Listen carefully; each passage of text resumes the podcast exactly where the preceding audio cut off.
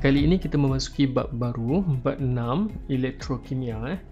So, bagi murid yang mendengar audio podcast, pastikan anda bersama-sama dengan buku teks masing-masing dan terus ke muka surat 178. Kali ini kita akan pergi kepada topik yang pertama dulu iaitu topik 6.1 berkaitan dengan sel elektrolitik.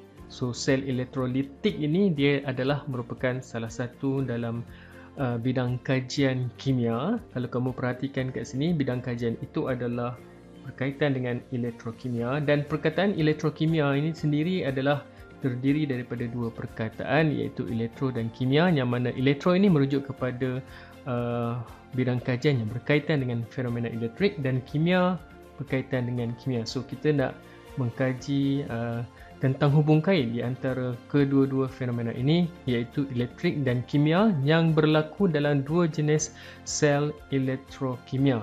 So ada dua, yang pertama ialah sel elektrolitik, okay? dan yang kedua ialah sel kimia.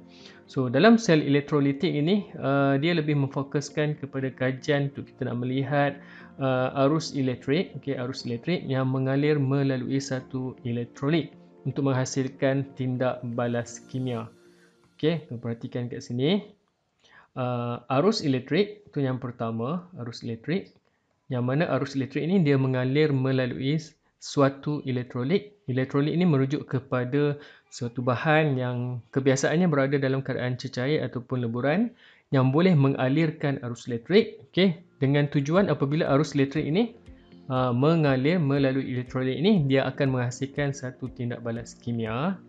Okey yang mana tenaga berlaku perubahan tenaga kat sini ya. Tenaga elektrik ditukarkan menjadi tenaga kimia. Dan uh, proses ini kita panggil sebagai proses elektrolisis. Okey so yang itu yang kita nak fokuskan untuk hari ini. Okey Kemudian dalam topik 6.2 nanti baru kita akan bincangkan tentang sel kimia. Tapi secara asalnya saya terang dulu. So sel dalam sel kimia ni dia lebih kepada perubahan kimia okay, yang berlaku dalam sel untuk menghasilkan arus elektrik. Okay, dan di sini berlaku perubahan tenaga juga iaitu perubahan tenaga daripada tenaga kimia dia berubah menjadi tenaga elektrik macam yang kamu buat di tingkatan satu eh uh, sel kering. Okey, kita menggunakan uh, dua plate logam yang berlainan jenis dan kita benamkan di dalam uh, buah lemon eh, buah lemon. Okey, di situ berlaku tindak balas kimia yang menghasilkan arus elektrik. Okey, itu adalah contoh contoh dekat atas ni uh, iaitu sel voltan okey dan juga uh, sel galvani. Okey. Tapi untuk hari ini kita nak lihat kepada sel elektrolitik kita nak lihat pada sel elektrolitik walau bagaimanapun okay, kita akan fokuskan kepada uh, asas kepada elektrolisis dahulu. Elektrolisis okay, kalau perhatikan kat sini elektrolisis elektro adalah elektrik okay. lisis adalah penguraian urai so kita nak urai nak jalankan proses penguraian menggunakan arus elektrik. Sebab tu nama dia elektrolisis okay, so elektrolisis ni adalah proses penguraian sebatian dalam keadaan leburan atau aqueous. Okey, kepada juzuk-juzuknya apabila arus elektrik dialirkan. So, apakah sebatian yang diuraikan dan juzuk yang dihasilkan tu? Yang itu kita akan bincangkan dalam uh, dalam uh, contoh yang berikutnya nanti. Okey. Tapi kat sini kita nak kena uh, belajar dulu dalam sel elektrolitik ni. So apa benda yang penting dia? Yang pertama, okey. Yang pertamanya ialah uh, sumber elektrik. Okey, kebiasaannya kita boleh gunakan bateri ataupun power supply. Dalam makma kita gunakan power supply. Jadi kita boleh set lah. Kalau kat sini uh, dua sel bateri, so maksudnya dalam power supply tu kita setkan voltan yang uh, berdasarkan kepada nilai voltan dua bateri ni. Kemudian kita ada yang kedua kena ada anode Okey, anode ni adalah merupakan elektrod yang disambungkan kepada terminal positif. Okey, so mana dia? Mana terminal positif? Ini terminal positif. So dia sambungkan kepada elektrod. Ini elektrod. So kamu kena kena kenal ini adalah elektrod. So ini pun adalah elektrod. Okey, yang hitam ni dua-dua ni adalah elektrod. Okey, saya salah label tu. Okey, kita tengok sini elektrod. So yang ini elektrod. Kita gunakan highlighter. Okey, ini adalah elektrod. Ini adalah elektrod. So, dua-dua elektrod. Okay, mana satu positif, mana satu negatif. Yang itu kita kena kenal pasti berdasarkan kepada uh, sambungan yang dibuat pada bateri. Okay, kalau elektrod ini di, di, kalau elektrod ini disambungkan kepada terminal positif, maka elektrod ini adalah positif. Kita panggil dia sebagai anode. Anode eh. Okay, sekiranya elektrod ini disambungkan kepada terminal negatif, maka kita panggil dia sebagai terminal negatif katot. Okay, macam mana nak ingat katot tahu, tahu tak pendek ke metode? uh, cathode pendek lah so pendek tu negatif negatif tu pendek lah uh, so itu salah satu cara untuk kita nak ingat eh.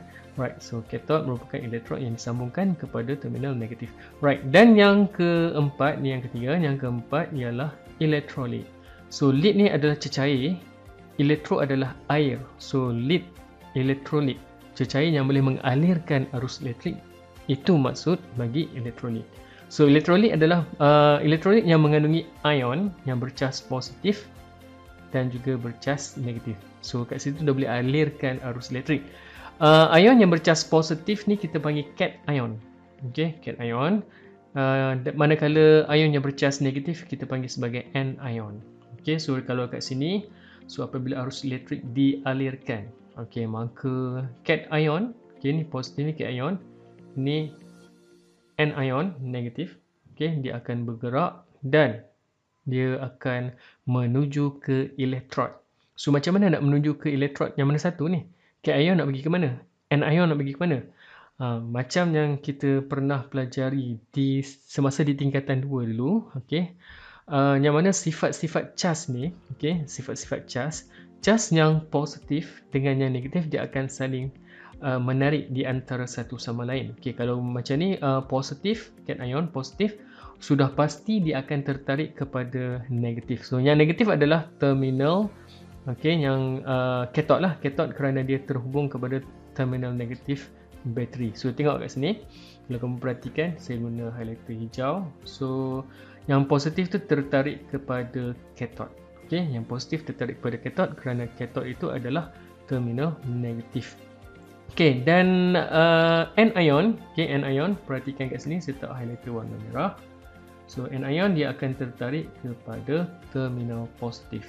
Alright, so kat situ berlakunya pengaliran arus elektrik. Alright, so dekat bahagian atas ni, uh, ni adalah contoh sel elektrolit. So, asas dia saya ringkaskan di sini sekali lagi. Uh, perkara yang diperlukan adalah bateri iaitu sumber elektrik. Yang kedua ni yang pertama. Yang kedua okey yang kedua ialah anode dan juga cathode. Yang kedua anode yang ketiga cathode. Okey dan yang keempat ialah elektrolit ni cecair yang berwarna biru ni adalah cecair yang boleh mengalirkan arus elektrik yang mengandungi ion bercas positif dan ion bercas negatif Okey, bagi pendengar audio podcast, saya lupa nak beritahu tadi, pastikan anda bersama-sama dengan buku teks dan terus ke muka surat 178 dan sekarang kita bincangkan uh, di muka surat 179.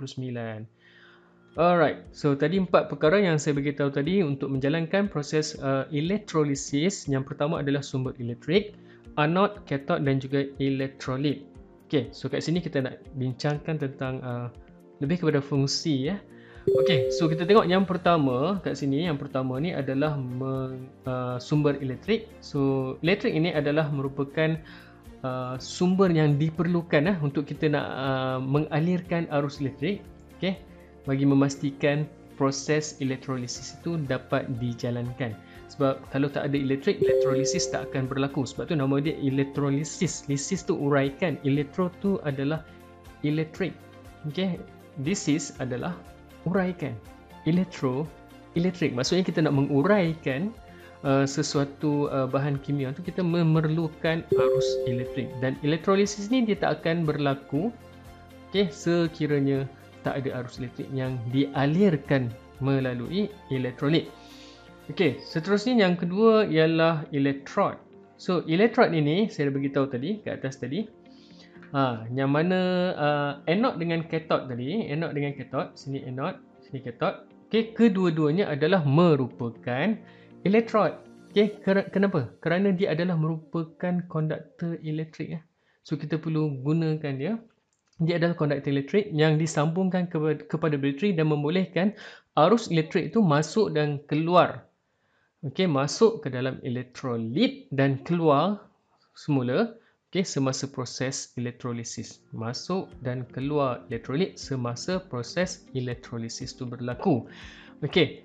Dan uh, elektrod yang disambungkan kepada terminal positif. Okey, kita panggil sebagai anode. Betul tak? Tengok balik. Ni elektrod. Okay, ni elektrod. Disambungkan kepada terminal positif, kita panggil anode. Okay. Uh, kemudian, uh, manakala elektrod yang disambungkan kepada terminal negatif, kita panggil katot.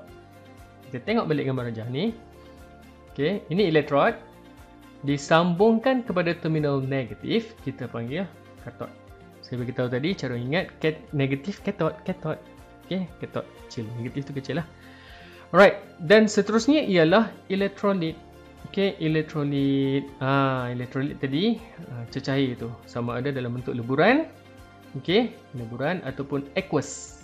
Aqueous ni adalah Uh, sebagai contoh, uh, kupron sulfat dalam keadaan pepejal kita cairkan so dia akan jadi larutan kupron sulfat iaitu larutan aqueous dan leburan dengan aqueous ni dia mesti boleh mengalirkan arus elektrik. So cecair yang digunakan dalam proses elektrolisis yang boleh mengalirkan arus elektrik kita panggil dia sebagai elektrolit. Kita panggil dia sebagai elektrolit.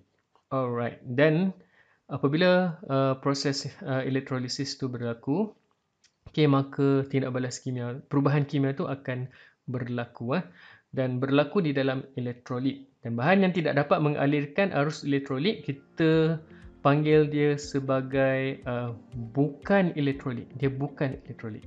Okey, so kita tengok dekat bawah contoh-contoh. Uh, ya, ada juga leburan yang dalam keadaan cecair dia tak boleh mengalirkan arus elektrik. Eh. Uh, so contoh dekat bawah ni lah. Plumbum 2 bromida dia adalah elektrolit. Okey, uh, natrium klorida, elektrolit, natrium hidroksida, kupron 2 sulfat. So ini adalah merupakan elektrolit. Ah, yang sebelah kanan ni adalah contoh-contoh bukan elektrolit. Okey, naftalina, uh, buat gerak dia. Okey, acetamida, larutan glukosa um, dan juga etanol. So yang ini tidak boleh mengalirkan arus elektrik. Dan elektrolit ini merupakan sebatian ion. Okey, dalam tingkatan 4 ada belajar. Okey, elektrolit tentang uh, bahan jenis bahan eh iaitu bahan ion. Yang mana okey, uh, sebatian ion ni dia hanya boleh mengalirkan arus elektrik dalam keadaan leburan ataupun dalam keadaan aqueous larutan ataupun cecair larutan eh. Kerana apabila uh, sebatian ion dia dalam keadaan leburan ataupun dalam larutan aqueous, okay, dia akan terdiri daripada uh, ion positif yang kita panggil sebagai cation dan ion negatif kita panggil sebagai anion. Macam mana nak ingat ni? Okey, ingat N N negatif, N N ion. Ha, macam tu cara ingat. Eh. Satu lagi positif cation lah. Dan contoh dia natrium klorida. Kita ambil kat sini. So, bila larutan natrium klorida, ini natrium klorida, sekiranya dia berada dalam keadaan leburan ataupun larutan aqueous so natrium klorida so dia akan jadi satu natrium yang bercas positif dan klorin ini adalah bercas negatif so natrium ni sebenarnya dia daripada uh, logam klorin ni adalah daripada bukan logam so natrium natrium N plus ion yang bercas positif so ion yang bercas positif tadi saya beritahu positif okay, dia adalah cat ion. Okey, dan ion yang bercas negatif ni, yang bercas negatif ni. Negatif N kan negatif N N ion. So dia adalah N ion.